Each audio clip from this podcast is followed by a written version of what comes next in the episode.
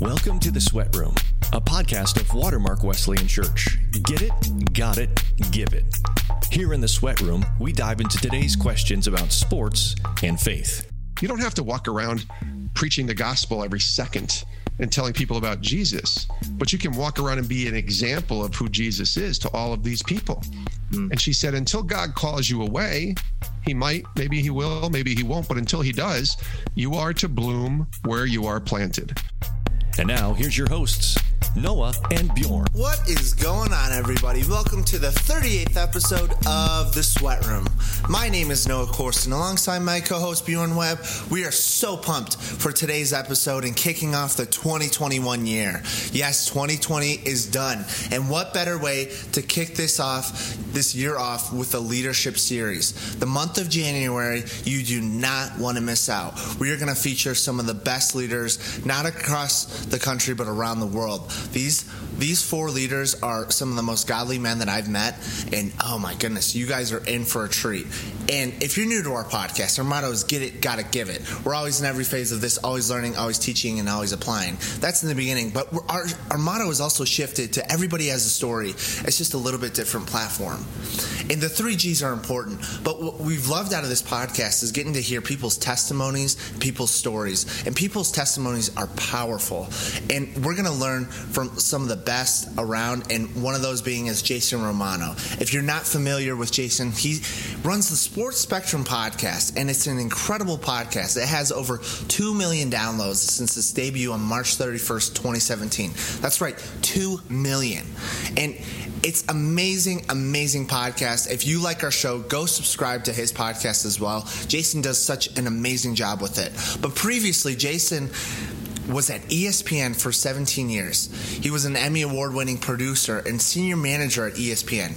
He created and produced shows that you're pretty familiar with Sports Center, Monday Night Football, Mike and Mike in the Morning, Sunday NFL Countdown, College Game of Day, MLB's All Star Game, and much more. But Jason left that to go to Sports Spectrum, and you guys are gonna love the story. He's a leader, he's he's a thoughtful man, and he's just a godly man. So I'm looking forward to this conversation today. And Jason is an author as well. He wrote "The Uniform of Leadership: Lessons on True Success from his from My ESPN Life," and then he also wrote "Live to Forgive." Both those are a little bit different, but incredible, incredible books. After this podcast, you're gonna want to get your hands on both those books. Incredible, incredible way to start off off the 2021 year. And before we dive in, make sure to check out our social media platform at Watermark Sports on Facebook and Instagram. And on Twitter, it's a little bit different. It's at Sweat Room Pod. And we have a blog. If you kind of want to see how this was summarized and some of the notes, maybe there's a quote that you really liked. And if you didn't write it down, which I highly recommend, if you don't have pen and paper or your notes app out now, get it out because this is an incredible episode. But check it out. We have a blog at watermarkwesleyan.com slash blog. And so without further ado, here is our conversation with Jason Romano. We want to welcome to the sweat room Jason Romano. Jason, thanks for joining us today. Good to be with you guys. Thanks for inviting me. We're, we're excited to flip the script a little bit and interview you instead of you interviewing people. So we'll, we'll see how you're how your skills are on the flip side. Bjorn, I like this. Well, I've had a little bit of practice because the book came out in July, my new book. And so I've been doing more interviews like this one where I'm being asked the questions. And then literally, I just told you guys right before we started, I just recorded an interview for my show where I got to ask the questions. So yeah, Love I'm kind it. of bouncing back and forth. So, so you've been pause. practicing getting ready for practicing. this interview. That's right. I've been practicing. That's it. Very, very, very good. Cool. Yeah. So you are from Albany, New York. Is that correct? It is. Yeah, a little town about 10 miles south of Albany called Ravena. Um, and it's, you know, population 2000 or whatever. It's small and everybody, everybody. But yeah, that Albany Capital District area is where I grew up. Wow, that's amazing. So you're from Albany. Is it true that you're a Cowboys fan? And how did that come to be? It's very true. Uh, I wish it was false. All right, he admitted it.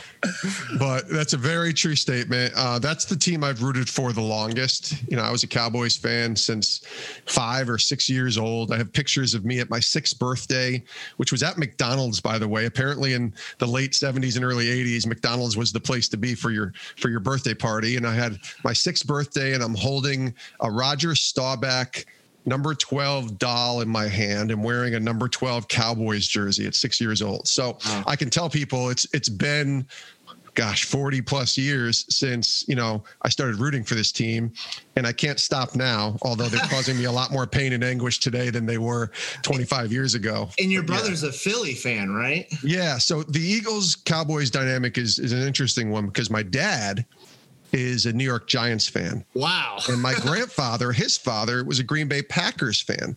So, oh you know, my grandfather grew up, you know, in the, I guess, the 40s and 50s, but Lombardi came onto the scene, Vince Lombardi in the 60s with the Packers. So my my grandfather gravitated to them. My dad gravitated to the Giants apparently in the 60s when he was a, a kid. And, you know, into the late 70s, early 80s, when his kids are starting to get older, my dad's kids and, and us yeah. start watching football um, we all rebelled. You know, I wish we were a family that all rooted for the same team. I really do, but we're not. My brother's an Eagles fan, and I'm a Cowboys fan. My dad's a Giants fan, and wow, it's football season's hard because we love each other, but we hate each other's teams and we want to crush them badly. So it's been that way for forever. It's, oh man, it's just that's, that's what it is. That's so funny. So you can you can love each other on every day except for a portion of Sunday. Listen, I have to practice forgiveness. I wrote a book on forgiveness, but I have to practice it every single fall when the NFL starts because we're all trying to beat each other's brains in with our teams and yet not hold any grudges on on on that as far as being family members. So yeah, yeah sure. it's, oh, that's, it's fun. That's funny. So Jason, I got a question for you. As you know, you have a long history working um, for ESPN and being a producer of tons of different shows. One of them being Mike and Mike in the morning. What was it like being a producer of that show? And is there a story that comes to mind um, that you remember from when you were producer um, of that show? So I'll give you a little bookend info on Mike and Mike. So when I got to ESPN, it was July of 2000, so 20 years ago. Wow. Uh, day three of my job at ESPN at that point was switched into getting a role on Mike and Mike in the morning. Mm. Now that show at that time, not a lot of people knew about. It was the morning show on ESPN radio, but it wasn't on television. It didn't have the public, uh, you know, I guess uh, backing. I don't know if that's the right word. How early backing. did you have to get up for that show?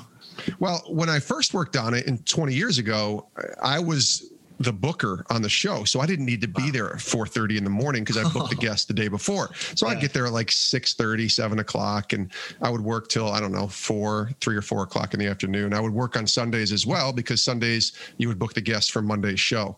So the early time of working on Mike and Mike when there was just three or four of us, much different experience. But later on, towards the back end of my career, when I came back and started working on the show again, this was 2016 when I came back to Mike and Mike. I was on the show and I was there early. Let's put it that way, guys. I woke up at 3:45 in the morning. Uh, wow. Thankfully, I lived, you know, 15 minutes from here is ESPN. So it didn't take me a long time to get to work, yeah. but I still had to get up at 3:45. I would get to the office by 4:20, 4:30. Um, try to leave the house by four, a little after four, and uh, I knew I needed to be in my chair in the the sort of social media, digital media chair that's in the studio with Mike and Mike by 4:30. Wow. And I had work to do and prep and get things ready, some graphics and some tweets and things like that, gathering kind of what happened the night before. By the way, guys, the dirty little secret the people who work at 6 a.m. on sports shows very rarely watch sports that happen the night before live because you would get zero sleep if you did that. And right. you kind of have sense. to get some sleep. I've always wondered that. This is great oh, yeah. confirmation. So some of the guys that I worked with would wake up, you know, 3.30 in the morning, 4 o'clock. You know, Greeny had a, a drive of I would say almost an hour coming mm. from the southern part of Connecticut to Bristol. So he would spend that time catching up on the highlights. And thankfully, by this time in 2016, YouTube had everything. So if you wanted to watch a game, you could watch the whole game in 10 minutes wow. on a, a, condensed version on YouTube of all the plays that mattered. So it was easy to catch up and know what happened without having to stay up and watch it live. Uh, but I would get up at 4 or be there at 4:30. The show would start at six, and uh, it was wow. great. I mean, by this time, this was a well-oiled machine. Mike and Mike that was heard by tons of people between radio, television, podcast, digital, social media. Right. It had blew up and it was probably the most successful sports morning show ever. Yeah. And working with two guys like Greeny and Golic, those guys, you know, were legends, uh, veterans who just went about their business and were so good at what they did mm. and uh, and made it sound seamless when they were on air. That's what made so, that show so great. So you didn't call them Mike and Mike? Well, I mean, the show was Mike and Mike, but we all called them Greeny and Golic. That's what, yeah. they were called. Um, if I called, you know, Golic by the, his name, Mike, he probably almost look at me like, "What's wrong with you, Romano?" um, and the same with Greeny. You know, they just that's what you called them, and kind yeah. of how, how we rolled with it. But you asked for a story of my time there. And I, I, will tell you, my time working on Mike and Mike in 2016, my last year at ESPN, was incredible. Like I did more things and experienced more uh, amazing moments in that final year than maybe the other 16 combined. Probably not uh, quite that. That's probably, I'm probably exaggerating a little bit with that. Yeah. But I got to go places that and do more traveling in one year with Mike and Mike than I did in 16 years combined. That's not an exaggeration. Wow. So I was on I was at the Super Bowl with Mike and Mike. We were at the Final Four. We were at the NBA Finals and watched LeBron come back and beat Golden State wow. uh, in 2016. We were at the NCAA National Championship game when uh, Deshaun Watson threw the ball to Hunter Renfrow and oh, Clemson yeah. won the national championship. So what we a year. all of these events. We were also so at uh, the World Series when the Cubs won the World Series for the first time in 100 years. So all of this happened Crazy. in 2016.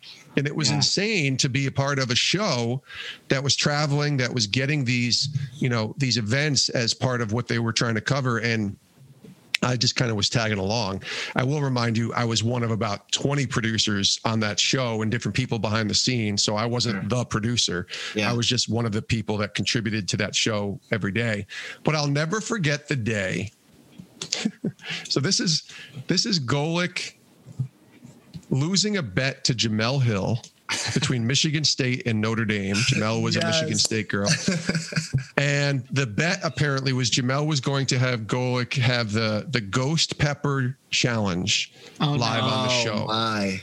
So if you know what it, I, I'm, I'm like the least spicy person you'll ever meet. I don't want any spice on my food. I'm the same right? way. Yeah some people like you know jalapenos and and some of the higher level spices. With a ghost pepper which just sounds scary when you hear that word is the as i think the second spiciest pepper hottest pepper around or something right?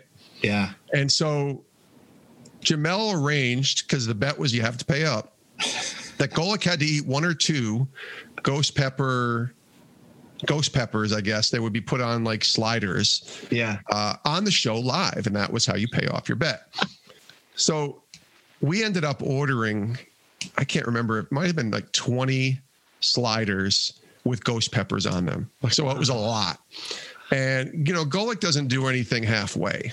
And so he eats one and we're just impressed that he eats one and it's amazing and here's here's the plans that went behind this guys we actually had to have the the espn nurse and there was a nurse who worked at espn who had to be on call and sitting in the studio to no make way. sure that if something happened to Golic, she was there to treat him right away.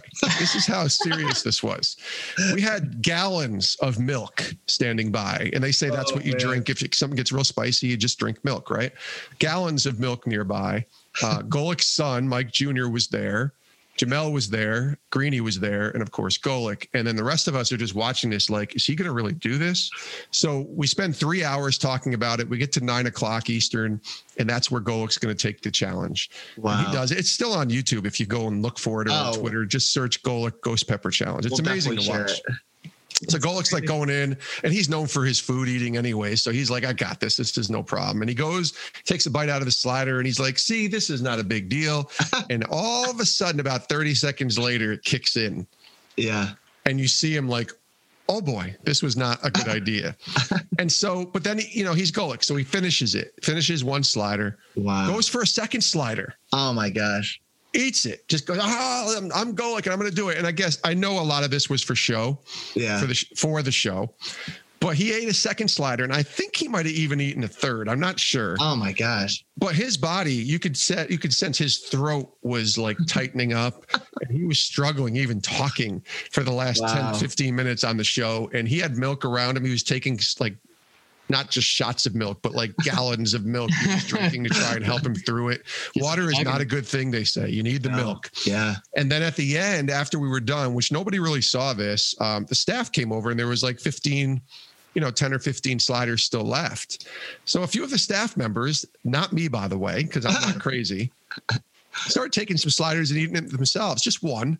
They suddenly see how hot this thing really is. And a few of the staff members were were hit hard by the ghost pepper, we'll just say. And Good thing the uh, nurse was on call. thankfully the nurse was on call nobody was you know hospitalized or anything like that Yeah. but that was such a fun day and so stupid and kooky and silly Right. but so good and professional at the same time if that's possible and paying off a bet and you know it was must watch tv and must listen to radio for that 45 minutes for sure Oh, that's awesome. That's It- awesome. that's so fun to hear stories like that. I know for me as a kid, like I love the Mike and Mike show. I'd always watch that in Sports Center before I went to school. So it's it's great hearing like just those kind of kinds of stories. So well i'm standing behind golic while he's doing this recording for social media yeah, So I think we went live on Twitter, we went live on Instagram, and I was running the social media with Mike and Mike. And I'm just trying to hold my camera steady, which was my phone, while I'm recording this and thinking, oh my gosh, this dude right here is doing something that's ridiculous. And I've shared the video. It's still on Twitter. Again, if you search it, you know, Ghost, if you just search Ghost Pepper and Golic, you know, you'll find the videos, you'll see it. It's still the most impressive feat I've ever seen a, per, a human being Wow. do in person. So, So, so crazy. Jason, I got to ask. You mentioned um, that you guys were at the Super Bowl that year. Um, was that the year? Was that Super Bowl Fifty that year that you guys were at there in California? Or Nope. So it would have been the February The of 17. No, the year after. So Oh, the the, after. 16 season, which that year would have been, uh, that was the Patriots and the Falcons. So if any Falcons Oh, fans okay. are listening, Gotcha. you don't need to elaborate, but that was the comeback. That was the greatest comeback in Super Bowl history. So we weren't at the game.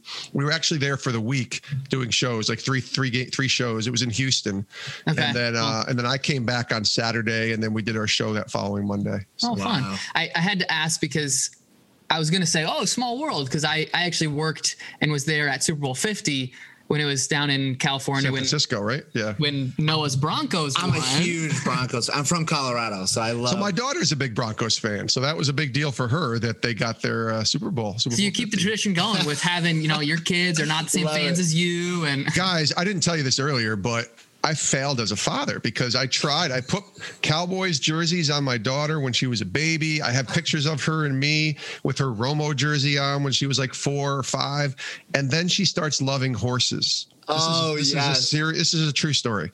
She loves horses. She starts watching horses on sh- on shows. She starts collecting them, whatever, and she sees this NFL team with a horse on their helmet. It's like, Dad, what is that? I said, that's the Broncos. She's like, I think I like them. They're my team. They're horses. I She love chose horses." right. She chose the right thing. so, so any advice for Noah and I, who are not fathers, who maybe Yeah. hopefully will one day, for getting our kids to choose the don't same teams that we do? Any advice? No, I don't have any advice because I failed at this. Par- uh, Clearly, as a dad, I've tried everything I thought I needed to do. I'd have her sit down with me and watch the Cowboys when they were playing when she was a kid. She was like, I don't want to watch football. Then she sees the Broncos. And her first real year rooting for the Broncos was the Tim Tebow year. oh, what a great year to be. 2011. So I have pictures of her wearing a Tebow jersey and Tebowing at like six, seven, eight Yes. years old. So uh, that's her team. I will give her credit. She stuck with it. She's 16 now. It's still her team. She's got a Von Miller jersey. You know, she's got a Peyton jersey. She still roots for the Broncos. So she's staying with her team, which is what I did. Committed. I ha- I don't know. I mean, my brother is the, E- the Eagles fan. He has four kids, two sons, and they're Eagles fans with him. Wow. And he says, "Well, I just I threatened them if they didn't root for the Eagles that they were going to have to be." I said, "That's not what you did. Something happened that." You you invited them into your world, and then they they agreed to root for the same team as you. Right. I have no advice, dude. I mean, honestly, get you know, if you're a Broncos fan, I'm laughing at this too as I say this, Noah. But if you're a Broncos fan, just you know, flood the kid with Bronco stuff. Oh, Don't yeah. let and, you know almost you almost have to keep them in a cocoon of not even knowing about any other teams. Just watch the Broncos and don't watch any other sports, or watch the Right. Broncos and don't watch any other NFL teams. And that might be your best hope. I, I honestly don't know because they might discover that they like the star on their helmet and they root for they root for the Cowboys because that's what I did with my dad, and you know. Oh, the rest is history. So I, I have no real great advice on this one. I Oh, failed. man, that that's so funny. yeah. So, kind of just like I- shifting a little bit. Um, so for you, I'd love you always ask people a little of their faith journey, and I'd love to ask you that. How did you come to know Christ, and what was it even like being a believer at ESPN? Good question. So I'm going to answer the first question first. And I grew up as a kid who was, uh, you know, went to church a little bit here and there with my grandfather. Uh, my mom and dad were divorced when I was five or six years old. So there wasn't a real church foundation there that they took me to. We all just kind of were Catholic kids who, if people asked us, do we go to church? Yeah, we go to St. Pat's in Ravena because that's the Catholic church that we kind of all belong to, but we really didn't go a lot. Uh, I did my first communion there. Uh, I did do what you're supposed to do when you're a Catholic kid growing up. You do your first communion. Um, you you know make your confirmation when you're 14 or 15, which is sort of the I don't know. I, I guess I liken it to being Jewish and doing your bar mitzvah. Um, you know, sort of the rite of passage passage into the Sure. church. And so when I was 15, I did the confirmation thing, and but I didn't. I, I for 26 years of my life, I'd never heard about who Jesus really was. Mm. I didn't have anybody tell me about this. I never heard about relationship. I never heard about salvation. I never heard about the cross. If I did, I didn't have the ears to hear at that time. Mm. Nobody was telling me or showing me in in, the, in what I would say is the the biblical way of who Jesus really was. I was taught things. I'm sure there was some of that when I was making my confirmation, but I didn't have the discipleship aspect or the ears as the bible says here who he who has ears to hear let him hear i didn't have those ears to hear mm. so it was all foreign to me until i got to 26 years old 27 years old and my brother chris the eagles fan was the first in our family to become what i would say is a born again christian or an evangelical christian or just somebody who trusted his life with jesus right So there are some good things about the Eagles fan. yeah, I I I I, I pushed the Eagles thing to it uh, to the side because honestly, if it wasn't for my brother Chris, I wouldn't be talking to you guys about Jesus. There's just no way because he introduced me to Jesus. Uh, I watched his life first of all for a couple years and how he lived his life, and he was radically saved, transformed. He did a 180 his life. I mean, you guys need to have him on. He was Oh yeah. he was down a very bad path and then suddenly god got a hold of him and he turned his life around um, and my brother when it when it happened we we were happy that he wasn't living the old life but we were really kind of i don't know confused i guess because it was a different Chris, a different Chris Romano, and uh, we thought that he was he had joined some kind of cult or something. Seriously, I mean, it was that radical of a change. And whenever something radical like that happens, skepticism I think always creeps in a little bit. Is this dude really, really calling out Jesus's name and saying that he got saved and telling people about repenting? Like I don't know what he's talking about here. Is there a specific memory from that that you remember? You're like, wow, like this, there's something completely different about it. Was he just going out, like telling you guys about Jesus all the time? Like, what, what did that look like? Well, it, it wasn't much different for me in the sense of seeing how he was living his life. You know, he wasn't going out drinking anymore or whatever. It wasn't like that as much, but we would still get together, watch football, have family, you know, gatherings, certainly Thanksgiving, Christmas, things like that. And all he wanted to talk about was Jesus. wow. And I was like, Chris, I get it. Like, can we talk about the Cowboys and the Eagles? Can we talk about just regular, regular, real life stuff? Because my body, or my body, but my soul, my my myself, Jason, and certainly a lot of us, we weren't ready to handle and have that conversation yet. Um, but he didn't stop, and I think he would even tell you early on he was so on fire that he he in essence was experiencing something so great and dramatic in his life that he wanted everybody else to experience it. So it was almost like forcing his faith in some ways on us. And uh, it was almost so abrasive that we were just like, dude, please just stop. This is this is weird. We're so happy for you, but it's just not for us. um, so I will say, initially after he stopped in the first, I would say six months to just talking about it all the time, he went from talking about it to living it. And uh, you know, he got married in 1999, just a couple months before I did. And uh, you know, he got married in a a very Christian way of getting married, if you will. Like he he went celibate before they got married and, and did all these amazing things. And you saw Jesus was really at the center of his life, at the center of the wedding, at the center of their marriage. And I watched him live it out the next couple years. Then he had his child Sam, my nephew, uh, his first the first son, uh, you know, born in our family, the first kid of me and my brothers. And I watched how he loved Sam. I watched how he was as a dad, and I thought, man, there's something very attractive about this with my brother. Mm. And uh, it wasn't necessarily something that I thought was what I needed as far as a faith component goes. Mm. But watching him live his life was what drew me to be at least having some sense of ears to hear the heart to be open to say yes. And on Mother's Day 2001, I'll, I'll, make this long story a little shorter. He invited me to his church. Guys, you'll laugh at this. My church growing up, I told you, was a Catholic church. Mm-hmm. His church that he got saved in was a charismatic Pentecostal church. So if you're ranking the scale of experiences on a church perspective, the Catholic church is here on one end, and this kind of church that my brother got saved in is on the complete sure. opposite end. Sure. It might be still talking about Jesus, it might be preaching the gospel, but the experience is much, much different. Right. And we're talking about, you know, dancing, singing, praising, clapping, worship music, speaking in other languages in some cases, right. things I just never saw and heard. And I was like, this is weird. But the message something I don't remember exactly what it was, but something that day about the message resonated with me enough to tell my brother that I didn't think that church experience was horrible. Wow. Mm. I said it wasn't that bad. And he saw an opening when he heard that to bring me in the back bedroom of his house on Mother's Day, 2001, and say, Jay, I don't normally do this, but this has been a few years now.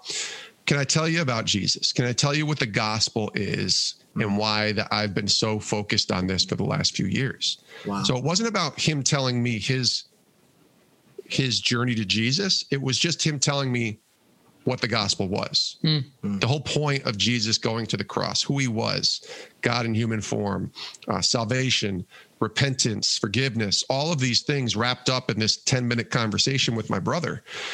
And uh, he asked me point blank, is this something that you'd be interested in? Or do you want this for your life? And my heart was open that day. I said, Yes, I think I do. Mm. I tell people I had no idea what I was saying yes to. I didn't fully understand who Jesus was. I didn't have all this Bible knowledge. I didn't tell Chris to hold on a sec. I'll be back to you in two years after I go through seminary mm. or, or Bible teaching. I didn't do any of that. I just said yes that moment. And I think what people need to realize is we just need to have an open heart mm. and then go on this journey. Wow. And that's what I did. I had an open heart. I said yes to to this invitation from my brother, and uh, accepted Christ that day. But honest, honest, I honestly do not know if I had died the next day if I would have gone to heaven because mm-hmm. I didn't know what I was saying yes to. I hope I would have.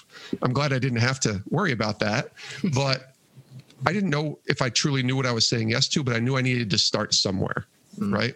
And I think about the thief on the cross too. When you think about the example in the Bible, you know, the thief on the cross is sitting next to Jesus on the, on the cross as they're both preparing to die. And he's like, how can I inherit heaven? Wow. And he says, uh, you know, I, I, I, you know, just trust in me. I'm giving you the paraphrase Jason yeah, yeah. version of this. And Jesus says, all right, well, today you will be with me in paradise. See you soon, and bro. yeah, it's like that quickly. So maybe I would have the next day. I don't know. But I've gone on this journey. It probably took about a year to fully understand salvation, the cross, forgiveness.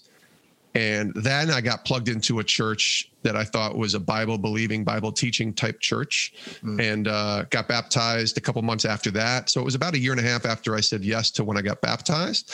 And um, and then have been on this journey ever since. And wow. it's a growing process journey. I, I, use those words growing process journey mm. because you never reach your full growth potential in this life with Christ. You continue to grow every day. The process is a process, a long process, much like a lot of things in life. It's not, you know, instantaneous. You got it. It's done. It's not microwavable. It's the crock pot journey of life, right? Yeah. And that's what it is. It's a journey, and you go on this journey with Jesus um, in this lifetime that takes you as long as till you pass and uh, and go on to the next one. So I'm still on that journey almost 20 years later. Yeah, well, I love that, and I I think the the way you told that story communicated to me exactly what you just finished with, as far as you know that day that you accepted Christ, you know when you were with your brother Chris, that wasn't the boom. Okay, I made it. That was the start of the journey. That was. Yeah. Step it was one. the pistol going off in the race. It, exactly. Know? And, and, I just and started running. So. That you know, people I think you know they often miss that. And i know i did even growing up. And i you know i grew up in the church and it was yeah. bible believing parents that that showed me who jesus was with their actions and their words. But i still was kind of like oh yeah i'm saved. I'm good. Like let's go let's go do whatever. But it's like ah man there's more to it. It's god has called us to something so much bigger and so much greater. And he promises that life will not be easy. Like that that's you know that's right. he promises that that it's not going to get easier once you accept me as your lord and savior well, that's the reason why I didn't honestly think I needed to say yes to Christ at that time. Mm. In fact, when I did and I came back and told my wife, I said, I think I just became a Christian today. Wow. You know, we had this conversation that she said something to the effect of, well, why do we need that? Like Chris was going down a bad path and he was in a bad spot. But from a worldly perspective, you know, I had the job at ESPN had been there for you know a little bit less than a year. My wife and I had just gotten married, you know, in '99, and you know that was going well. Uh, we had just or we're getting ready to buy our first house. Like, there's lots of worldly things on the surface that that look great. So why would we need to worry about you know this whole Jesus God religious thing? Why did we need that? And uh, I get outside you know looking outside looking in why why she would think that in fact i thought that for many years then i realized well I'm I'm just as much of a sinner and a candidate for for salvation and grace as as my brother was. It's wow. just a different variation of it, right? Mm. Maybe mine was internally, I was battling some things, whereas my brother, maybe it was externally, he was battling some mm. things. That's good. But we both were battling some things and we both needed Christ. And so now I look back, you know, I'm thankful my wife is walking with the Lord and she goes to church with us. My daughter has been, you know, going to church and in the church and, and, uh, got baptized and accepted Christ, you know, when she was younger. My prayer for my daughter is that when she gets older, she goes through another sort of uh, sanctification process of her own and learning like what really stood out with what you just said bjorn was that you can only live on your parents' faith for so long. Mm-hmm. You eventually have to find this faith for yourself. It's your relationship with Jesus. It's not your parents. Mm-hmm. And so my my daughter is still probably living on the relationship with her parents with Jesus, um, but she's 16 and pretty soon she's going to go off and, and be on her own and she's going to have to walk this walk you know with jesus for herself. And uh, yeah. uh, that's my one prayer. I tell people all the time they're like what's your biggest prayer for your daughter? And i said that she follows jesus for the rest of her life. And then Amen. marries a godly man. And then the, everything else i'm not really concerned about. That's mm-hmm. it. So. That's, that's so good. And it, it reminds me of um, we have a banner here at, at, Watermark Wesleyan Church for our kids ministry that says oftentimes the best way for a kid to know Jesus is to know someone who knows Jesus. And that's who you have been for your daughter. And, right, and I didn't that, know someone who knew Jesus when I was a kid. Exactly. Yeah. And you know, right now, as you have said, or growing up, like you've been that middleman between you, between your daughter and Jesus for however long. And that's mm. and that's good. And that's and that's great because you can know someone, you can get to know someone pretty well through somebody else. But there always will be that time where you realize that, oh, I don't truly know that person because I only know them through someone else. And just like yeah. it was for me. I'm sure it will be that for your daughter, um, whether it's a day or whether it's a few year long process of when they realize, like, oh yeah, this is real, and this is something that will be between God and myself. And mm-hmm. and and I, I love that prayer that you have for your daughter. That's so, man, that's so just so true. There's so much just power behind that of that's what you want for her because you know that that is the most important thing and the best thing for her. Well, listen, I want I want her to get a good education. I want to give her the best opportunity in college to go wherever she decides to go. Mm-hmm. Uh, you know, I want to help give her the things that I didn't have um, as a kid with my dad. And my dad and I had a, a, a rough relationship for many years. And mm-hmm. a lot of the things that I'm giving my daughter is really just time and, you know, availability to her to help her through her journey and those are all important things trust me i hope that when she looks back when she's 25 or 30 she remembers that this was hopefully a good thing that I was around and intentional in her life, and same with my my wife. But mm. if she does all of this, she could have high A plus scores in college and graduate with honors and go on to be a doctor and you know cure the whatever thing that's not cured and just whatever success she could have. If she does all of that but she's not walking with christ i'll feel like a failure personally. That's just me. And i know it's not my fault because we all have a choice to make mm-hmm. on this journey. So i my one prayer honestly for that is really just for her to follow christ all the days of her life and and see the goodness of god on her journey and I really believe it's Matthew 6:33, right? It's seek first the kingdom of God and everything else will be added unto you. Like yeah. keeping Christ at the center of her life is really the only prayer I have. So, wow. Uh, that's so good. I, I, think all of that is uh, both, both of you just said is phenomenal. And I say to our listeners all the time is if you're not taking notes with some of this, like you're missing out. Like Jason, you just said incredible, incredible things. And I think something I, I, will continue to take to heart of what you just said is we need to have an open heart and we just go on this journey. And so for you, with your faith journey, what was that like at ESPN? What was it like being a Christian there? Yeah, that was part two of your question, by yeah, the way. Sorry, it was it's kind of a lengthy question, but you know that's okay because that first answer was so long that you know. No, it's so um, good because you're the guy interviewing so many times and not many people know your faith journey.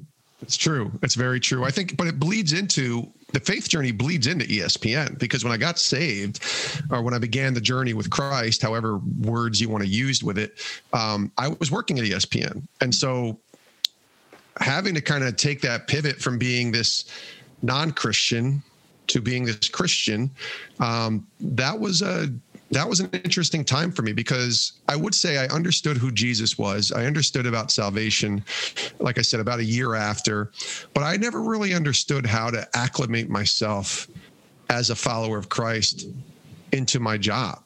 Mm-hmm. You know, I've heard now a lot of talk, and I've even shared a lot of talks with different men's groups and conferences about work as worship, right? And how to believe, be a believer in the workplace. Mm. But I failed at that for probably the first seven or eight years. And I, I'm not saying I was perfect at, at it after, but I completely misunderstood the idea of being a Christian at the workplace because my Christian journey and my Christian walk, even for the first seven years, you know, consisted of me going to church every Sunday. And I felt like that was something that was important, making sure my daughter was in church every week, you know, in her kids, kids church and now in youth group. My wife would come with me and we make sure that this was our time. We, would, we weren't going to miss church during the week i was in a, a weekly you know life group home group bible study type of setting which i'm still in to this day. And that's an important part of my christian walk as well. I would get up i would spend time in prayer here and there. I would read god's word here and there. I'd watch videos whatever. And that was my christian walk. Mm-hmm. so when i went to espn i thought well this is not where i'm supposed to be a christian. I'm supposed to be a producer here. And so i didn't really understand how to put them two together, if mm-hmm. that makes sense. Uh, and there's a story in my new book, chapter two, on Tony Dungy, the coach from, well, you know who Tony Dungy is, the Colts coach and the Buccaneers coach and the NBC NFL analyst. So I'm spending a day with Coach Dungy at ESPN, and my job at that time was to book guests and secure guests for different shows. And Coach Dungy comes to ESPN this day. It was 2010, and uh, him and his team were there. There was about three of them, and they all knew me, other than Coach Dungy, knew me from different jobs and probably from just being friends on Facebook or something, where they knew that I was a Christian. Mm. So Coach Dungy gets finished with Mike and Mike in the morning, and then we end up in the green room of ESPN, which is just this side office room that we were waiting for our next interview. And, you know, coach didn't have to do this, but he took an interest in learning about me And he said, Jason, tell me about yourself. I understand you're a Christian. That's amazing. And if you know who Coach Dungy is, he's he's a devout follower of Jesus and he's not ashamed to tell people about his faith. And I love that about Coach Dungy. So I tell him a little bit about my journey and he says, Well, let me ask you a question. And this question changed everything, guys, when he asked it. He said, How do you live your faith out here in the workplace at ESPN? In essence, he asked the same question, Noah, that you just asked. Mm-hmm. And I said to him, and my answer wasn't sufficient. I know that when I when I said it, but I said to him, I, I don't think that I can even do that, coach. I said, I'm a Christian, but I mean, I go to church on Sunday and I go to Bible study, but I, I think if I was to live my faith out in my job, I would have to leave ESPN and go work for a church or a sports ministry, which spoiler alert, I have done that now, but I would have to do that to be a Christian in the workplace. Right. And I could sense Coach Dungy wasn't real happy about that answer and he was about to respond. But before he could, his assistant Jessica, who's a good friend of mine, Jessica Quinn, walks right up in front of Coach and he looks and she looks at me and she just kind of shakes her head. And I said, "Oh boy, Jessica, what did I just say that that's bothering you here?" And you guys know that look when you get from whether it's a girlfriend or from your mom or from a you know an aunt, just like disappointment, right? They're just looking at you like I'm so disappointed in you. And I knew Jess a little bit, but still, I was pretty upset that she was mad about my answer. And I said, "Well, what's wrong here?" And she goes, "You don't get it. Look where you work." Look at this place, this ESPN place, 4,000 employees, Bristol, Connecticut, tons of people that you're influencing. Look at where you can live out your faith right here at ESPN and be a light for others. Wow. Mm. You don't have to walk around preaching the gospel every second and telling people about Jesus, but you can walk around and be an example of who Jesus is to all of these people. Mm. And she said, until God calls you away, he might, maybe he will, maybe he won't, but until he does, you are to bloom where you are planted. Wow. Amen. That's the title of the second chapter in the book, Bloom Where You're Planted, because her answer right there, her words changed my life. The question that Coach Dungy asked changed my life. Her answer or response to my answer changed my life because I finally understood that I wasn't just an ESPN producer who happened to be a Christian. Hmm. I was a Christian who happened to be an ESPN producer. Wow. Game. Order is order is important, right?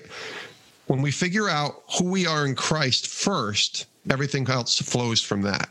Hmm. Wow. For seven, eight years, I was identified as an ESPN producer who happened to be a dad, a husband, and he has, you know, uh, you know, a Christian, whatever, Cowboys fan. Like I was, I was definitely identified as that too. But I was identified with my job, especially when I was at my job first, wow. and that's a problem for a lot of people.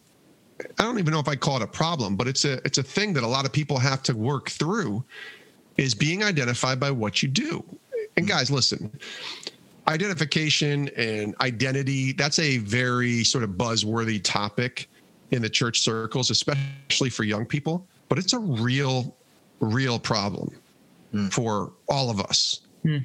is who are we as people who is who are we identifying as and i learned that day that the order is important and i need to think my think of myself first as a follower of christ and so if I was at the grocery store, if I was at home with my family, if I was at church, if I was at a sporting event, or if I was at ESPN, I was a Christian first who happened to be doing all these other things. Wow. And that, guys, changed everything because now I went to work with a different purpose. I went to work with a purpose to serve others, to help others, to love others, and to be as best example as I could of Christ when I was at work again when i'm at the grocery store when i'm pumping gas wherever i am i needed to think of myself as trying to be the best example of that i failed miserably many times obviously but my mindset shifted and my heart shifted to understanding that there was a purpose for me to be at espn and so for those last seven eight years seven years i guess it would have been i went to work with a different purpose, and that was to serve others and try to do the best I could to replicate Christ in all that I did. Um, wow. And I think that's a big thing for a lot of people, even if you're in ministry. right? Absolutely. To be the best example of Christ and to remember that I'm not a podcast host first, or I'm not still not a dad first or a husband first. I am a follower of Christ first, Mm. and everything else flows from that. Yeah. Wow. Wow. That, that that's so good, Jason. I'm so glad that you shared that with uh, with us. And if that's man, if that's chapter two of your book, I can't I can't wait to figure out what's in the rest of it. Um, yeah. But yeah. you know, speaking of, of your book, and, and you've written written two books, is that correct? Yes. yeah. books. Could you could you tell our, our listeners just a little bit about where to find your books, and then also um, this podcast that we haven't mentioned a whole lot, but now what you're doing now with Sports Spectrum, you could tell us a little bit about that too.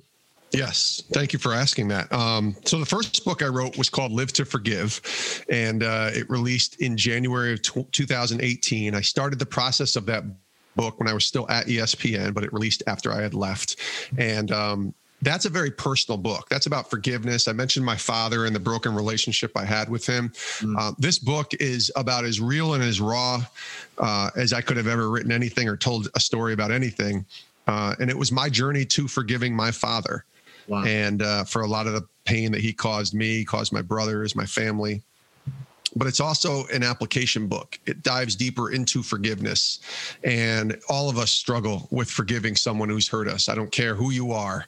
Um, if you say you don't struggle with forgiving someone who hurt you, uh, I would reckon that you are not you know telling the truth or that you're not or that you're not alive let's put it that way because it's just it's it's real right we're human pain hurts so i walk people through my process of forgiveness but also try to help them so that they can enter into a place to forgive someone who's hurt them as well Wow. so that's the first book um, that was a hard book to write uh, it's your first book is always hard to write, but then we chose the one of the hardest topics to write about, and uh, that was a very personal book. The second book was not it was hard to write but it was a much more fun book i guess to write in the sense that it's about leadership and it's about my time at espn and a lot of stories in there like the tony dungy story that i just shared and those stories are, are featured throughout the book but really with a twist it's not just me telling fun stories Mm. of working at espn but it's really focused on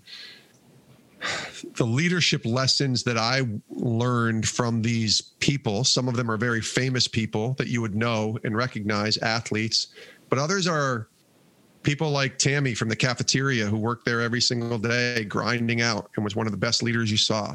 Like mm-hmm. Lisa and Carol, who are some of my coworkers and bosses who people wouldn't know, you know, from, you know, being famous or anything, but they were great leaders.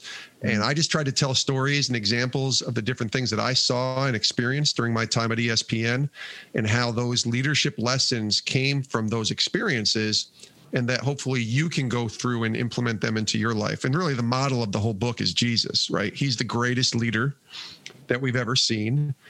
All you have to do is go into the book of Matthew and look what he says in Matthew 20, 28, where he talks about the Son of Man did not come to be served, but to serve hmm. and give his life as a ransom for many. He's Jesus. He could have easily said, Guys, serve me. In fact, many did. And we continue to do that to this day. Right. But he didn't say that. He said, I've come to serve you. I've come to be here for you. I've come to give for you. Mm. And that's a pretty radical statement to make, but it's the greatest example of leadership that we could ever look for. And Wow. so this book is really implementing those leadership traits that you see from Jesus loving, serving, caring for others, and taking those lessons that I've saw and learned from the different experiences and helping you or whoever else reads it be able to kind of implement them into their life. And that book really is is designed even more the uniform of leadership is the title by the way i don't know if i said that Yeah. but that book is designed more for you to go with go through with your team Hmm. so you guys should go through it with your team. It's designed with questions at the end of every chapter. Uh, it's written in a way to go through. The chapters are not very long. You know i wrote it so it's really easy to read trust me guys. Um, so it's it's written though to go through it as a team. And whether you're in a church or a business or you're a sports team or you're coaches or you're wherever business leaders this is designed and written in a way to go through together as a team and so that's a really exciting thing that just released a couple months ago and uh, still been excited to hear when people read it and how it's influenced them and helped them on their journey to be Wow. a better leader Um, you also asked about the podcast. So Sports yeah. Spectrum's podcast is something that I left ESPN to go start and build and uh, create. And it's a show where I interview athletes, coaches, authors, pastors, speakers, all different types of people on the intersection of sports and faith in Jesus Christ. Mm. And so we we I like to say we bring Jesus back into the conversation. It's a sports show, but we talk about Jesus. Hmm. And at first I wasn't sure if anybody would really listen to this type of show. but I realized I'm serious. I, I, honestly didn't know because I know there's a lot of sports fans out there, and I know there's a lot of people who love Jesus, but I didn't know if those two would kind of Blend. intersect well on a show. Mm. Um, two million downloads later, I'm telling you, I guess there is an audience for our show, which sure. is great. Mm. And uh, we've been growing it now for almost three years, and it's been such a fun journey because it's something I never thought I would be able to do mm. but I always wanted to do, which was host a show. Wow. Um, you know, at ESPN, and even before that, I was a producer. I was behind the scenes. I was helping you guys get ready for your show. Now I'm doing the show, and uh, I still have a lot of producer um, to my title. You know, I still produce my own show. We've created a podcast network where I'm producing three or four other podcasts, and it's going to continue to grow in 2021. And we're going to have tons more shows that are really focused on Jesus and sports, but all different kinds of angles on it. And now, so I'm putting on my producer hat, but I'm also hosting, and uh, I love it. I really do. It's my favorite thing to do. And uh, the fact that God has called me and given me a chance to do this at, you know, sort of the halfway mark of my life is incredible. And so I'm so thankful. Um, I miss ESPN in, in the sense of missing the people, uh, but I wouldn't go back I don't think at all for anything. Like you could offer me a million dollars and I'm not sure I'd take it just to go back to work at ESPN because I love what I get to do here now. And it's certainly more purposeful based for purpose filled work that I do now. And uh, I love it. I hope I get to do it for as long as God will let me. Absolutely. And to our listeners, if you have not subscribed to their podcast at Sports Spectrum, please go do that because I love your podcast and I know Bjorn does too. And how you are just talking to a lot of these athletes and pastors it's impactful like I, have absolutely enjoyed that in your books uh, definitely if people have not gotten your book of live to forgive in the uniform of leadership go get that because they're like you said they're they're easy reads and but they're powerful. They're powerful but powerful books. So yeah i mean i i, I joke when i say that but it, uh, honestly i mean who am i right? I'm not a good writer. I don't enjoy writing. It's not anything that i ever wanted to do. Um, so the fact that there's two books with my name on it is ridiculous but mm. I wrote them. Hopefully, they impact people. Hopefully, they're easy to read so that people can read them and and don't look at me as some kind of PhD genius guy. Right. Uh, that's my brother, by the way. That's why I said you got to have him on your show. He's a PhD and now a pastor and a wow. Bible college professor and president. But you know, I just tried to be real and raw and just write in the way that I know how to write. Well, as John Maxwell says, he gets asked all the time, like, "Oh, how are you an author?" And he just says, "You just start writing. That's all you got to do." That's my advice. I've had people ask me, you know, I've had lots of people ask me, like, "How do you write a book?" And what was your way of going about doing it? And I said, honestly, I just grabbed my laptop one day and I went to Panera, and I said, "Chapter one." and I started writing. And uh, you know, I had a co-author who helped me. I don't want to miss out on that. Steve Steve Copeland, who is a gifted, gifted storyteller and writer, and is tremendous at doing what he does. Uh, and he's also a good friend of mine. He helped me. So I wrote, and then I realized my writing is probably a C plus his writing's an A plus, and so he helped take my writing and make it hopefully better to when you guys read it. It's written well, but it's also like i said really easy to read because it's my story. So okay.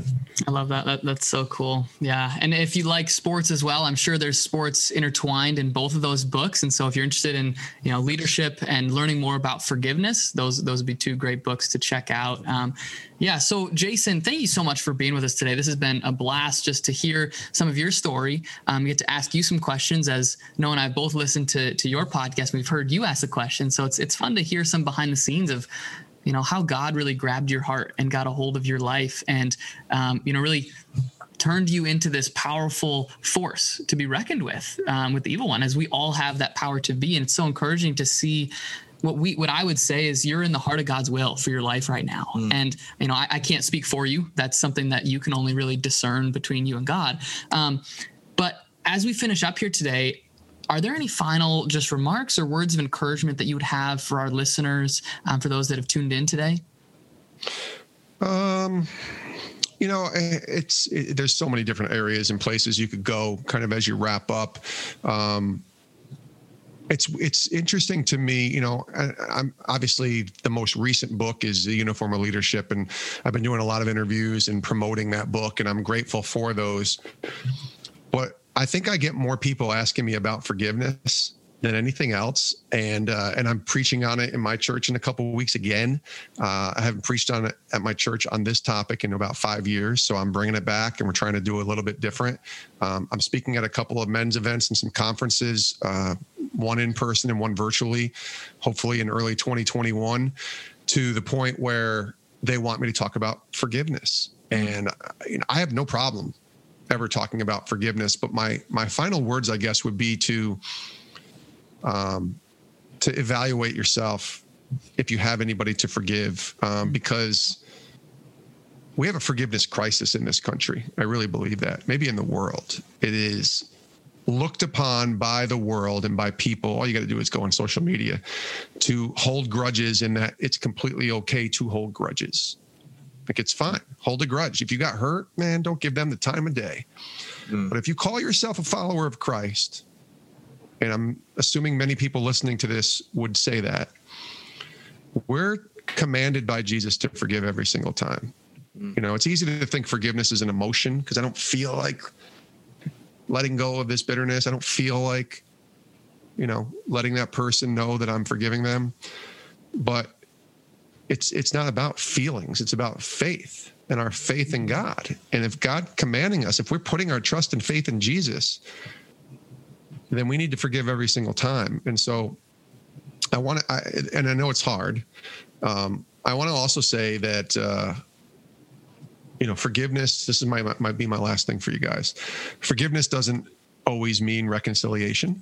Mm. And so maybe you're thinking, man, if I'm going to forgive this person, does that mean I have to talk to them again or hang out with them? Well, I think God wants us to reconcile ourselves, himself to us, and he wants us to reconcile with people but sometimes reconciliation isn't always possible. Hmm. Wow. Sometimes the hurt is too hurtful. Sometimes the pain is too deep. Sometimes the abuse was just too much, and reconciliation isn't possible. Sometimes, I don't know. Sometimes, you know, if you're in a marriage and it was just really damaging, you, you're not going to get married again. You're not going to re. You're not going to reconcile. But where forgive, where reconciliation is not always possible, forgiveness is. Mm. Wow. And um, so that would be my closing statement. I don't know why I shared that versus just, you know, anything else, I guess. That I, but forgiveness has just continued to be for three years now, almost four years, something that I've been thinking about, writing about, praying about, reading about. And it continues to be a problem, I think, for a lot of people, and it's really hard for them. So, mm. good word. That, yeah, that, that's such a good word, Jason. And I think you're you're you're so spot on um, with with saying that you know we've got a forgiveness crisis here in america. And i, I don't know fully about the world because i don't know fully about cultures in europe africa asia all over there. But i i, I would venture a guess that it's probably very similar there as well. Um, but thank you so much jason for your time today. And I, I look forward to talking with with you again. And i look forward to sharing this with our listeners and having them tune in Bjorn, Noah, you guys are great. Good job. If you want me to critique your show, good job. You did a wonderful job.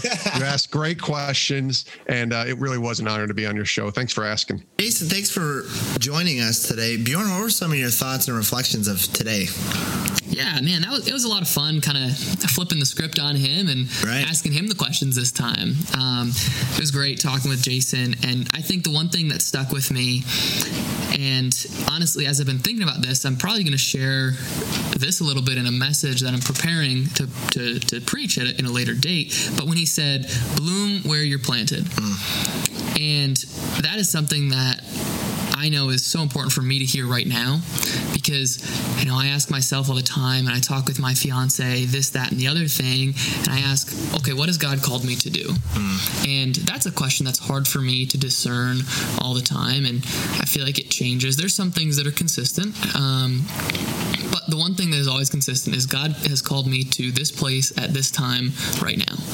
That's and so this right now is where I'm planted. And I'm going to do my best to bloom here and to spread God's love and do my job here. Now, I may be taken out of this plant and planted somewhere else, right. but until then, I'm going to try to bloom here. And so that was something that I definitely took away. Um, yeah, definitely impacted me. What, what about you, Noah? Any yeah. reflections that you've had? Well, yeah, and even just honing in on that thought too of just when Tony Dungy's, I, I believe, secretary was Jessica. She was just like, "Yo, what what are you talking about? Like, like not being a Christian at ESPN?" Mm. And she looked at him and said, "You don't get it. You can be a light here." And I I love that because we don't always realize that we can be a light wherever we're at. Um, and I, I really felt like with Jason that he felt like he couldn't be a Christian at ESPN mm. or be a light there. Um, and I love that it was somebody who just spoke truth into it into his life. What would yeah. you say? I, I think that just shows me a little bit of the culture of the American church, and, mm. and dare I say, the capital C church. Right. Of there's a little bit of an identity crisis. Of we've gotten so honed in on churches on Sunday. I'm a Christian on Sunday. Right. And we're losing the sight of no, God has called, called us to be a follower of Christ first. Right. And that will shine and go through everything we do. And that is why we're here talking about sports and faith. These mm. two things that our world divides, and we're saying, Mm-mm. Like faith is a part of that. And if you are a Christian, that is your identity. Mm. Your identity is in Christ and who He says that you are, and everything else changes from there. The gospel changes everything, right? Not just Sundays. And so, you know, when Jason, I know he was a, you know, a, a young believer at that time, and that's why it transformed his life from there because he was like, oh shoot, like she's right. Like I mm. can be a Christian here, and it, it isn't being a Christian doesn't have to be just singing songs and preaching the word. Being a Christian can be loving and right. should be loving. It should be all of that in different ways. But man, if you're in a profession where it's not a vocational ministry type job, right? Like there's so much importance. And honestly, if every Christian was a minister or a pastor, our world would be such a dark place mm. because that'd be taking out Christ's love from these businesses. Right. You know, if every Christian were to leave ESPN, ESPN would become a very dark place, I believe. Right. And that's why it's so important for us to bloom where we're planted and shine Christ's love. No, I, I agree. I, I, I, just saw a video the other day of uh, this pastor was having a conversation with a doctor, mm. and the doctor was like, I don't feel like I'm doing God's will mm. being a doctor. And I, it's amazing because all of us have so many different gifts, and whatever we do is ministry. Not all of us are called into church ministry or whatever. Sure. But God calls us. He wants to use your gifts wherever you're at. So yeah, I, that was one of my biggest takeaways. But mm-hmm. I think my biggest one that I took away. Um, there's a few things that he said towards the beginning, and I, I loved it. Uh, it better not be Go Cowboys. I will never say that. It will always be Go Broncos. His daughter is on the right track. but yeah, I, I, I, love what he said. We need to have an open heart to go on this journey. Mm. And it's so true, especially with God. I think there's so things that we hold on so tightly, but we should hold on loosely. Mm. And like let, what? With COVID mm. this whole year, I think, I mean, you and I both with the sports ministry right now, it's like we don't even know if we can use the gym sometimes. Sure. You know, so holding on to things loosely. I know that's what our pastor says. It's almost saying, you know, let, let God, let God, let God, you know, Jesus take the wheel. Right. Right. Like let Him take over. And yes, you're going to still do your things, but let Him guide and direct your steps and your path as you move forward mm-hmm. and follow Him. I, I heard it said by my youth pastor growing up, and this stuck with me and will forever. He said, This was, you know, as a high school student asking him, like, man, I don't know what God has for me. I don't know if I'm in the heart of God's will for me. What do I want to do with my life? Go to college, not go to college, study this, that, the other thing. And he said, Bjorn, He said, if you follow God and do everything that God tells you to do and everything that He speaks to you today and tomorrow and this week and in the short term, He's like, in the long term, you will be right in the heart of God's will for you. Mm. And that's really all we can do is we can control what we can control. And today, things are going to happen to us good, right. bad, ugly. What we can control is how we respond, how we react, and how we let that affect us, good or bad. Mm. How we grow from that, that's what we can control. COVID, we can't control that, but we can control a response. Right. The church can't control that there's a global pandemic, pandemic, but we can control how we respond and how we reflect Christ's love through that. Right. And that man, that, that has transformed my life. And it's still something I remind myself of every single day. Mm. And I'm not saying planning for the future is bad because it's definitely not. Right. But dwelling on that and worrying over the future it makes you miss out on the chances you have to bloom where you're planted. Right. So, and Jason was just a great way just to start off this leadership series that we're doing. A great way to start off 2021. Yeah. Which is wild. It's wild. So uh, here we are. That's why, especially sitting here in 2020, thinking about 2021. right. Accelerating, but yeah. yeah. And, and, here's three words that um, that really resonated with me, and, and I think it's a good way to finish out is growing process and journey. Mm. And those are three words that he talked about. And he talked about how life's a process. Being a follower of Jesus is a process. It's not a microwave journey, it's a crock pot. And so many times we want the quick microwave, like easy fixes of life. And, you know, following Christ, it's it's a daily thing. And mm. I, sometimes it's like we're looking for the quick fix and it's just not there. So I thought that's a great way to finish that out. Yeah. And I, I love when I believe we talked with Jason a little bit before, and we shared a little bit of our motto here on the Sweat Room: "Get it, got it, give it." And if you guys have, you know, listened to us before, you'll have heard that. If you listened to our very first episode, you'll hear us explain that.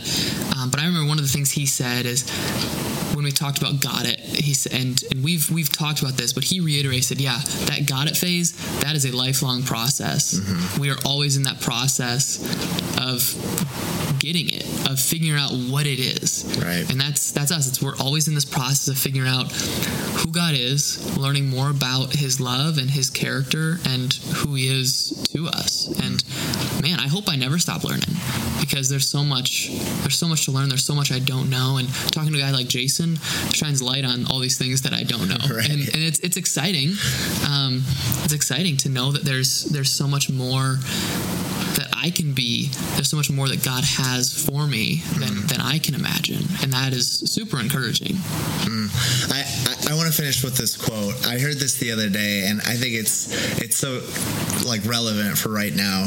Um, do you remember the songwriter Rich Mullins? And hey, this is way back, and he passed away like sure. like a while ago. Um, but I thought this was really good. I heard this in a message. He said the worst part of being a Christian is that it is every single day. Mm, wow. And I think so often we think of, you know, it's like, oh, being a Christian, it's gonna be so easy, but it's hard. It is hard being a follower of Jesus. Oh man. Um, we like to put on the good face that it's easy, but it's hard. It's, it's tough. Uh, mm. So, but yeah, I, I, think just the reminder that there's hope and that it's worth it. And this, it's gonna, it's a marathon, not a sprint. It's a long freaking marathon. Yeah. yeah, I, I, love that. So yeah, mm-hmm. Jason, thanks for joining us. A great way to, to kick off the leadership. Until next time. Until next. Go Bills. Thank you, Jason, for joining us. And next week, everybody, you do not want to miss this episode with Dan Webster. This will be week two of our leadership series, and it was incredible, incredible conversation. Dan founded Authentic Leadership. He has a sports and faith background.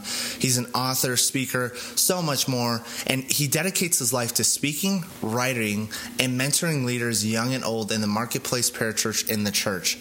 What a conversation. Here's an excerpt. Don Johnson was our coach, and he was a former All American under this uh, well known coach. You guys probably don't even remember John Wooden, but he did okay as a college coach at UCLA. I recognize the name. Oh, yeah. And so, you know, our coach, one of my great memories is our coach hooked us up for with for a game at Pauley Pavilion.